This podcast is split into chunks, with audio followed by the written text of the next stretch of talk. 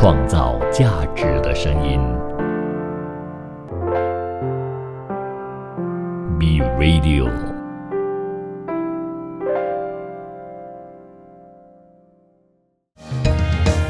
儿童文学品读会，我们用快乐来相会。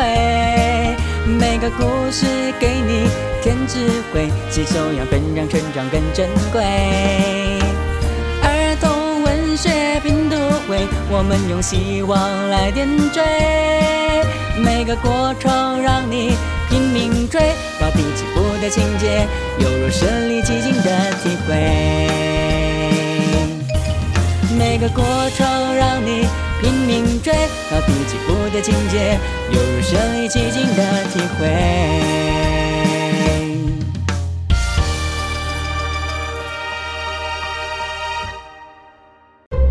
一段文字，一寸养分，一种体悟，一份感动。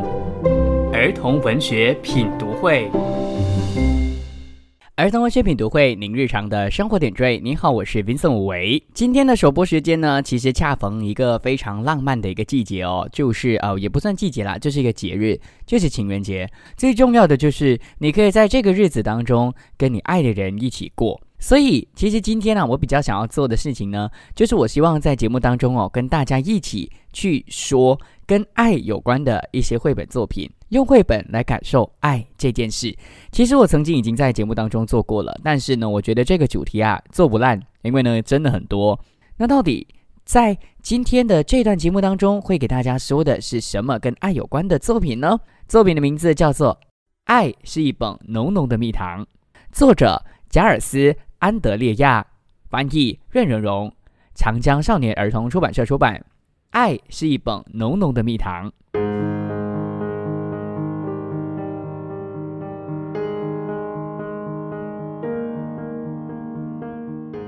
爱是那种欢乐的感觉，让你一滑溜掀开被子，跳下床来拉开窗帘，在地上猛翻筋斗。爱是那种温暖的感觉，就像依偎在妈妈的怀中。爱像有人挠你的肚子，挠得你大声笑着，嘻嘻哈哈。爱让你在清晨快乐地走出家门，愿你一天乐个没完。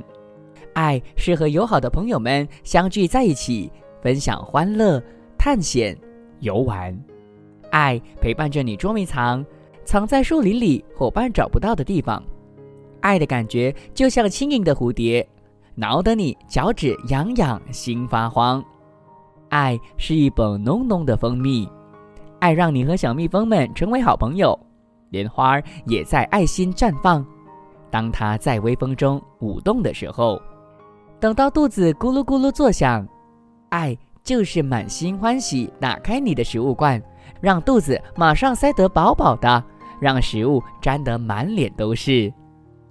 爱是让雨淋得浑身湿透，是和伙伴手拉手踩过水坑的吧嗒吧嗒。等到太阳重新出来，爱就是那道突然出现在天空的彩虹。爱就是你跳跃着讲述今天的经历，乐得停也停不下来。有人静静的听你讲啊讲，这都是爱。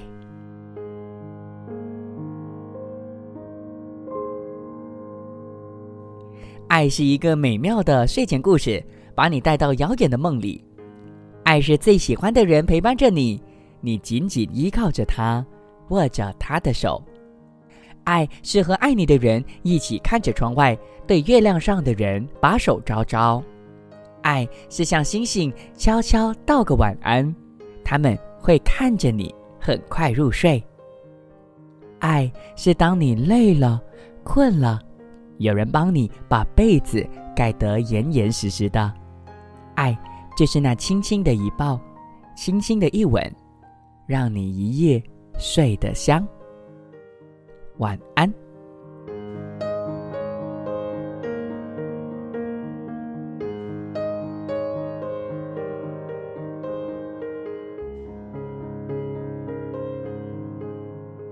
爱是一本浓浓的蜂蜜。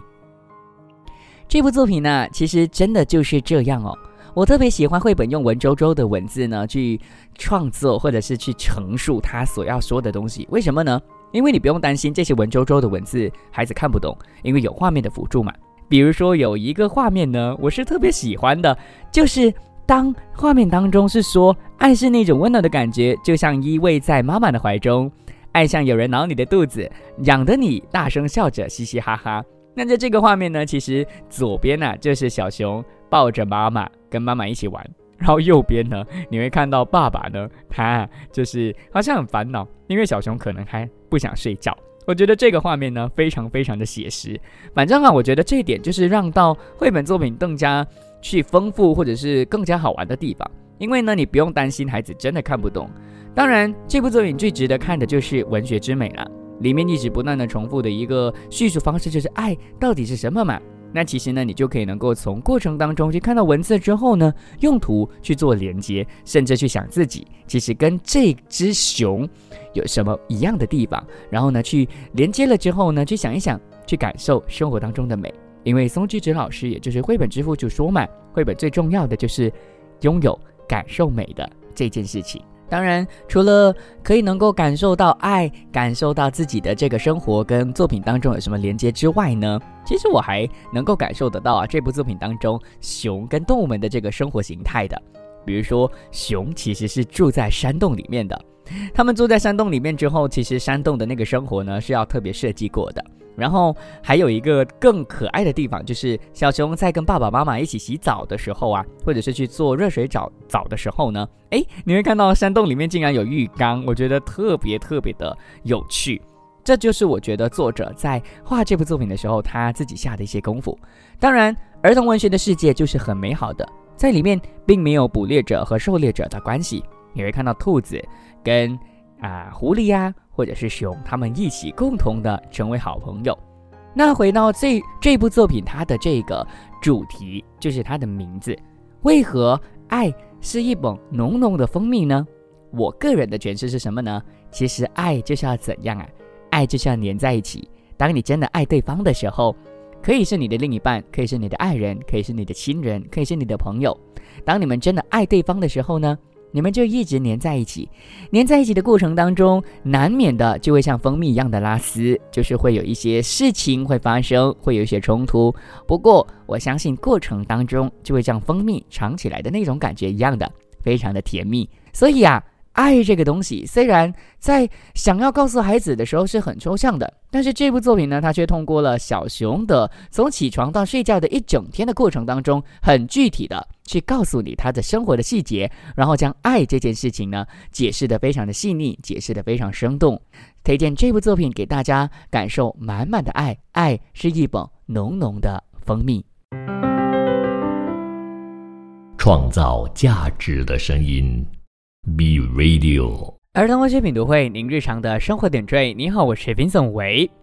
自从做了儿童文学品读会这一部啊这个节目之后呢，其实啊我养成了一个小习惯，就是我去到我朋友家的时候呢，我基本上啊第一个会看的并不是他的厨房啊，或者是他的客厅啊等等的，而是会去到他的这个书柜的地方去看他家到底有什么书。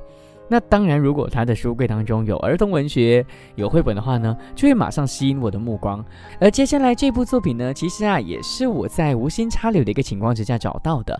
是我去我朋友家的时候呢，就看到他的书柜当中有，并没有拆封哦，就是它还是原封不动的在那边。它的封面呢，当然就是有它的书名啊，就叫做《男孩、鼹鼠、狐狸和马》。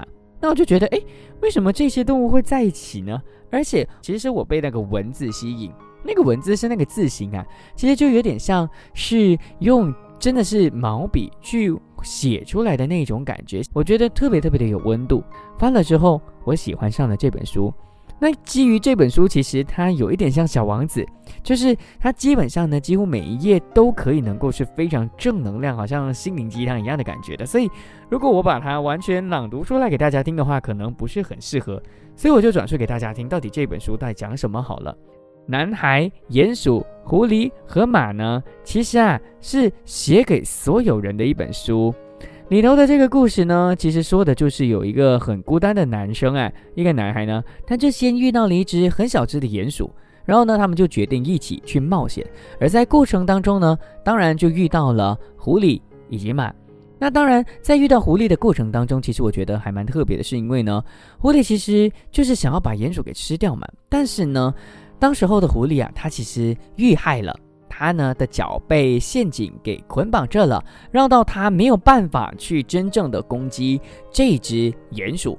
但是鼹鼠基于爱，基于是当他是一个朋友呢，所以就将这只狐狸给拯救出来。然后过程中，他们的聊天呢，其实也是非常引人深思的。当然，遇到狐狸之后呢，到最后啊，遇到了一只马。这只马呢，在整个过程当中，其实真的就是让他们呢，可以能够走更远的路，去走更多不同环境。因为马呢，可以跑得很快嘛。但是到了故事的最后呢，原来这些动物它们都并不是所谓的正常的动物。因为每一只动物呢，它们都有自己的缺失。我用马作为例子的话呢，就是其实这只马它是一只飞马，但因为它是飞马，它有翅膀，所以它在马群当中被人家歧视。然后呢，就遇到了另外三个角色，而让到他开始找到自己，让到他从别人的身上看到自己的影子。然后呢，大家因为爱，因为各自的共同点，因为各自的弱点而聚集在一起。那至于另外三个角色，他们心灵又有什么样的一些缺失，或者是生理有什么样的缺失的话呢？自己把这部作品买回家看吧。我觉得啊是非常非常值得去读的。值得一提的就是呢，这部作品呢其实得到了亚马逊书店超过八万笔五星好评，翻译超过四十多种语言，而且它席卷全球。让到很多很多的人呢，看到这部作品之后呢，他们的心灵啊都受到了暖暖的一个守护，或是暖暖的一个鼓励啦。我觉得啊，我非常喜欢这部作品的画风啊。这部作品的画风呢，其实就是用简笔画去作画的，它感觉就是像我刚刚说的，诶，它的文字也是用毛笔去写出来的。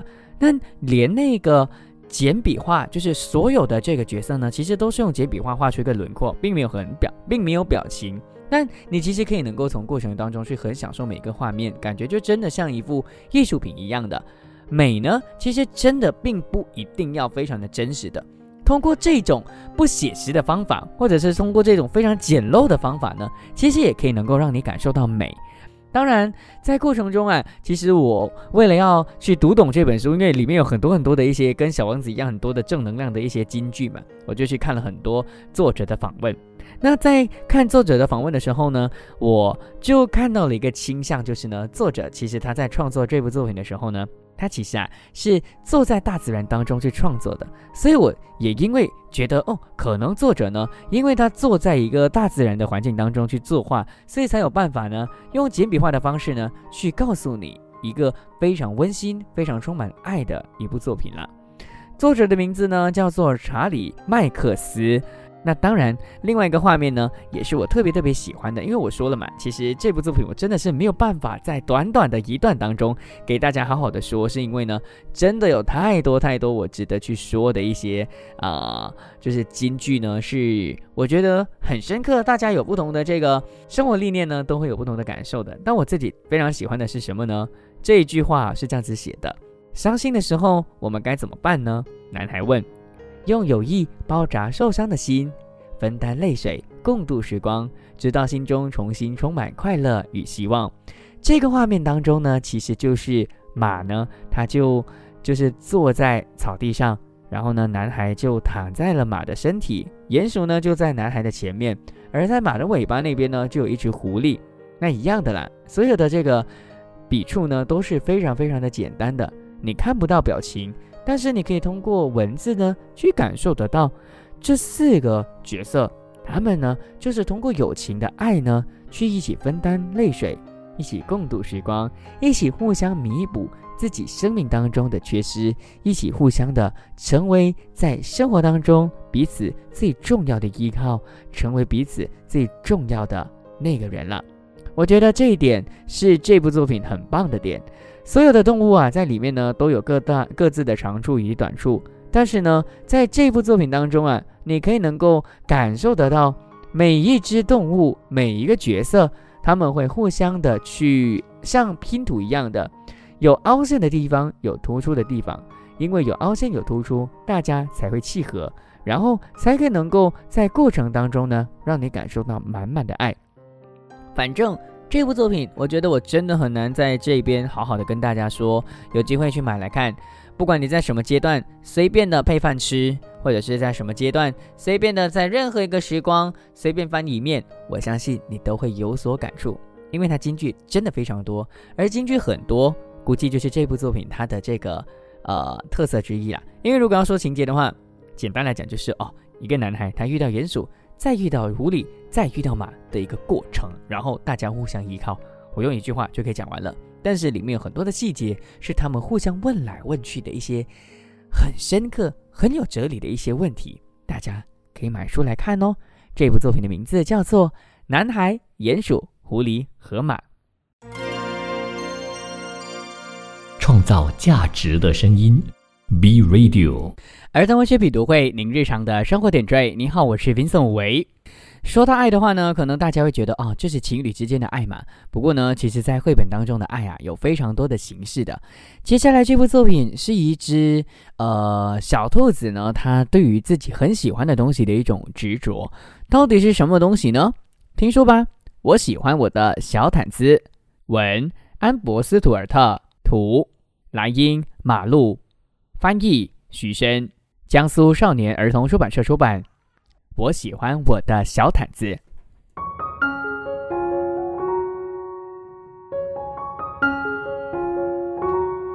豆豆已经长大了，他大到能绕着池塘单脚跳一整圈，一刻也不停顿。他大到去采蒲公英，挑那些最可口的嫩芽给妈妈做菜吃。他甚至大到能把秋千荡得很高很高，高得所有的朋友都比不上。豆豆大到可以做所有的事情，但是他没有大到可以不抱他的小毯子到处跑。那可不行，我好喜欢我的小毯子。爸爸和妈妈温柔地跟他说：“豆豆，也许做事情的时候不可以带着小毯子哦，你试试看。”哥哥也一边凑热闹：“就是嘛，只有小宝宝才会老是抱着小毯子。”才不是呢！为了防止家里人把小毯子拿走。豆豆制定了一个计划。第二天一早，豆豆就溜出家门，找一个隐秘的地方，把小毯子隐藏起来。到底藏在哪儿才好呢？豆豆正在伤脑筋，突然看到灌木丛里有一个空心的木头。豆豆把小毯子塞进空心木头的深处，然后回家了。一整天他都很开心，他再也不用担心他的小毯子被人拿走了。不过，该上床睡觉的时候，豆豆却开始想他的小毯子了。他一直都抱着小毯子睡觉，现在他当然也不愿意和小毯子分开。于是，他赶紧出门去找那片隐秘的灌木丛，想把小毯子带回家。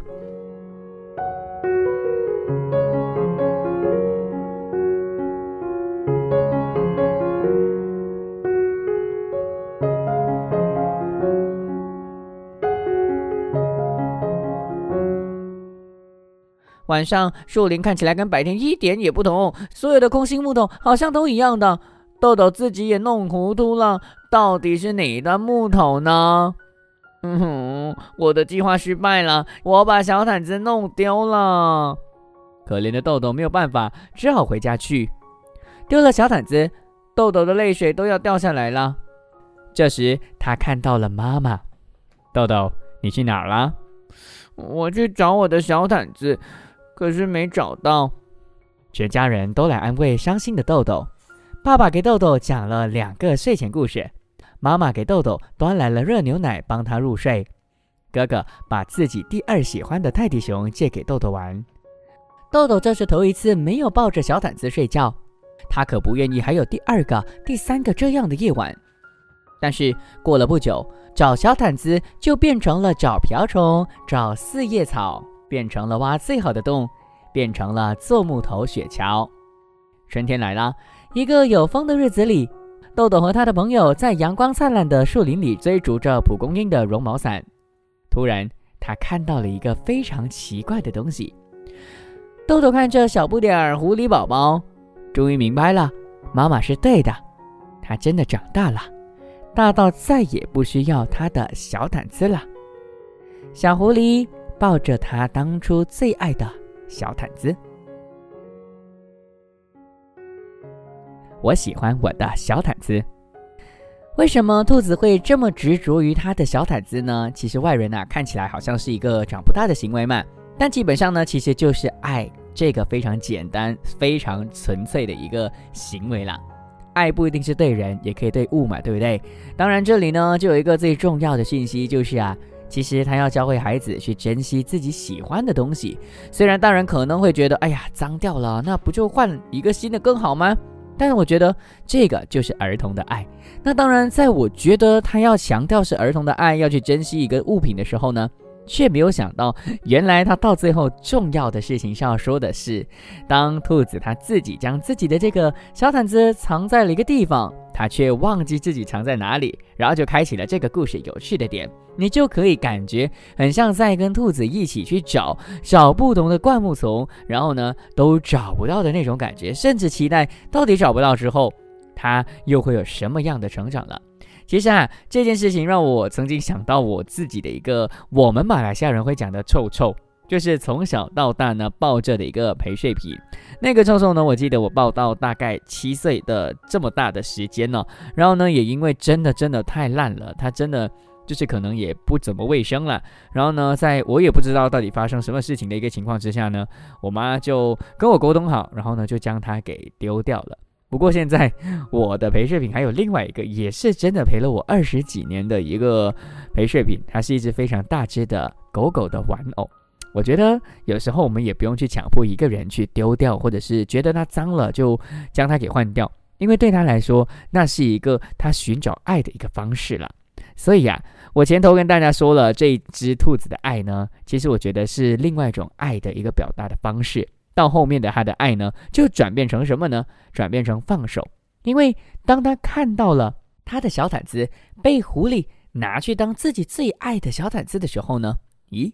他好像不会再觉得很伤心了，甚至会在那个时候去祝福小狐狸，可以能够因为找到他的这块小毯子而找到幸福，而感受到爱这件事情。所以我有时候觉得啊，时间它可以证明一切。当你找到了一个你新新的、你喜欢的一个新的事情的时候呢，你就不会再去念旧，不会再去纠结以前曾经非常执着的一些事情。当然，也不是。故意的在这边要大家喜新厌旧，但是就是要鼓励大家往前走，去找新的事，去找新的乐趣，那自然而然的就会忘记掉你曾经所经历过的一些忧伤或者是悲伤的感觉了。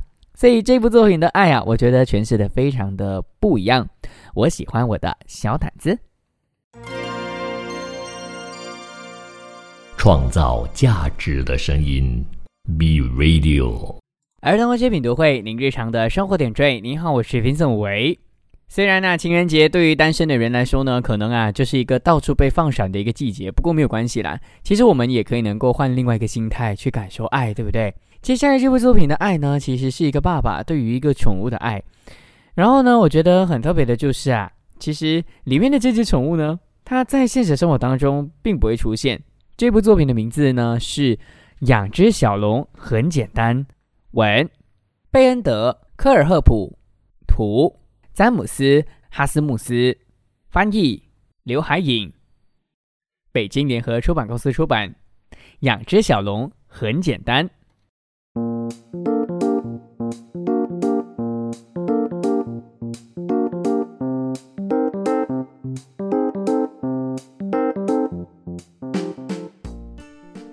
养只小龙很简单。只需要一颗龙蛋，一盏热能灯，还有耐心。有一天，龙蛋会裂开，钻出一个小家伙。龙宝宝出生了。当然，只有真正的龙蛋才能孵出龙宝宝。龙宝宝会四处找妈妈，如果找到了，他会很开心。不过，大多数都会是这样。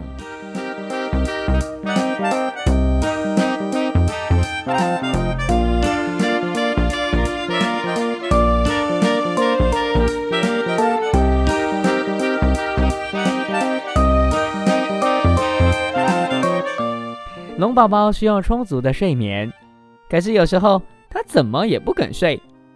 养只小龙不总是那么简单。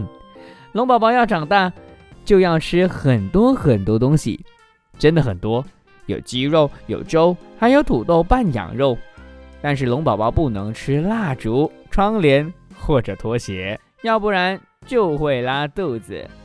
刚开始，龙宝宝睡在鞋盒里，时间一长就不行了。到了后来，抽屉看起来更适合他，或者柜子，或者车库。龙宝宝长大一些了，就要学会一只龙需要掌握的本领：收藏珍宝，还有学飞。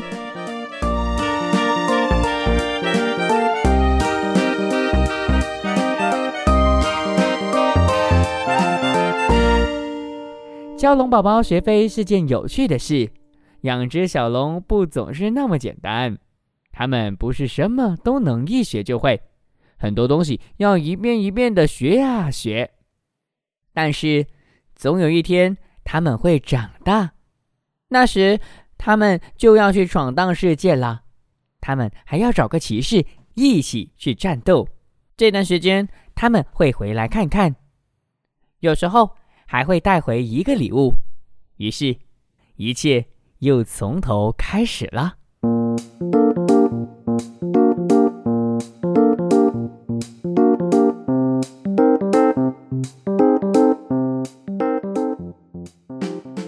养只小龙很简单。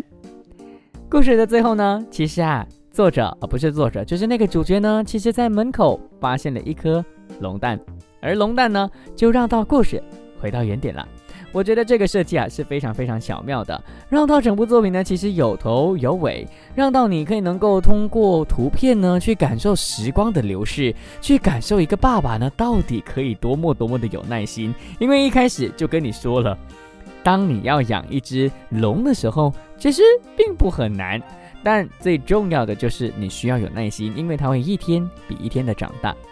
那我觉得这部作品呢，真的做到了绘本该做的东西，就是图跟文都在说话。第一个就是，其实你并不会在过程当中去发现到文字呢，去说到底时间过了多少。但是呢，你的确会慢慢的从这个龙，这只龙的这个改变呢，去感受得到龙真的已经长大了。还有另外一点是我特别喜欢的一个画面呢，就是啊，在文字当中呢是这样写的：龙宝宝四处找妈妈，如果找到了，他会很开心。不过大多数是这样的，那这个时候呢，其实文字并没有说他干嘛。但其实呢，图片是看得到的，就是这只红色的龙呢，它大哭在找妈妈。我觉得这一点就是绘本它好玩的地方啦。其实就是两者啊要必须结合在一起的啦。在用色方面呢，其实是非常非常特别的。大家发现到我会用这种音乐嘛，就是非常温馨的音乐。整体的这个设计或是整体的色调呢，其实都非常的温馨，很符合这部作品所能带给你的那种情感，就是淡黄色的。但是呢。这只恐龙，你猜一猜它是什么颜色的呢？它是红色的。其实刚刚我也有说了，也因为淡黄色加上红色，红色会特别特别的突出，绕到这部作品你可以很快的找到恐龙在哪里，然后也可以很仔细的去看看到底恐龙的表情是怎么样。当然，最重要的是这部作品呢，用红色，我觉得有一定的一个寓意的，就是表达爱这件事情了。因为说到爱的话呢，大家自然会想到什么呢？想到红色嘛。红色虽然有时候会让你感觉很强烈，可能代表生气，但其实它也可以能够代表你满满满满的耐心以及满满满满的爱啦。所以。希望大家可以能够通过这部作品去感受爱。当然了，包括我这个有养猫的人的话呢，其实我一边看是真的是一边在笑。原因是因为里面这只龙它在长大的过程当中啊，它所发生的每一件事情呢，它基本上就是我家猫会做的事情啊。比如说一开始会睡在鞋盒，然后之后呢就不够睡了，要睡在更大的地方啊，等等的这些，其实都是养宠物的人都可以能够去感受得到的。所以。如果你是有养宠物的，你可以在这部作品当中得到很多的共鸣。如果你没有养宠物，可以让孩子看这部作品，让他知道这些养宠物最重要的就是你必须要给他满满的爱以及非常非常多的耐心啦。好啦，今天的节目呢就说到这里啦，拜拜。创造价值的声音，B B B Radio。